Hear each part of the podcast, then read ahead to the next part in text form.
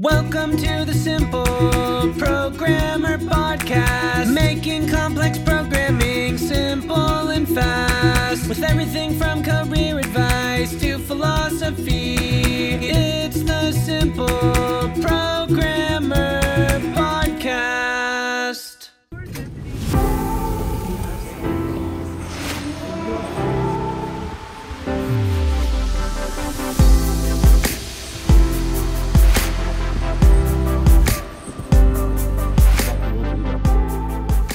Ever wanted to know what a day in the life of a software engineer looks like?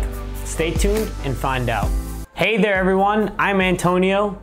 I'm a senior software engineer at Reprise Digital. I'm part of a small team of engineers at a digital marketing company. Normally, I get to work on like cooler, newer, innovative technologies like Alexa or Google Assistant or VR or AR or anything like that. So my day starts when I get to work around 8:45 to 9:15. As soon as I get there, I am one of the VP of Innovations go get some tea. As we're getting tea, we discuss a little bit, a couple of cool tech ideas, you know, what we think is might be good in the future, any of that. Then when I get back to my desk, I get right into it. I usually leave a comment for myself the night before or whenever I stop working on something that says to do. And it lets me know exactly where I left off and where I need to make improvements and changes at the next time I come visit the coast. The reason why I do this is because it minimizes the amount of time I spend trying to remember what I did yesterday. Usually that comment or clue allows me to remember exactly where I am. I can usually cut the time down from 20 minutes to five minutes like that. For the most part, I'm coding for a majority of the day, working on the current Facebook Messenger bot or creating a demo application to show off a new piece of technology to a potential client. Now, at any point in time, because we have a very very small engineering team. I and the other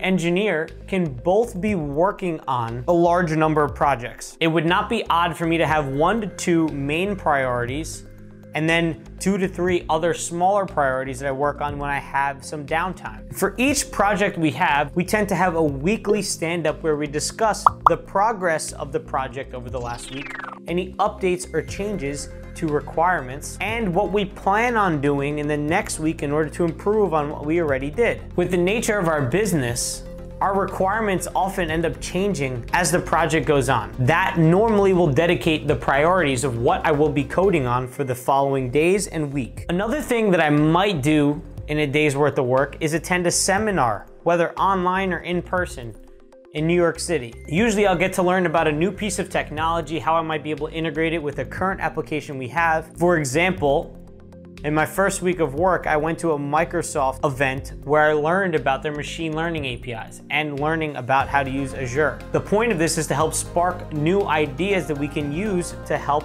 bring to our clients. Now, one thing that I'll do pretty often during my workday is go for a walk. When you get stuck on a bug, the worst thing that happens to me is when I stare at a computer and I never solve the problem. I go outside normally, get some fresh air. I just take in the ambiance of New York City and I try to not focus on the problem. And what actually happens is my subconscious mind will work on it while I'm sleeping, while I'm walking. So I'm obviously not sleeping.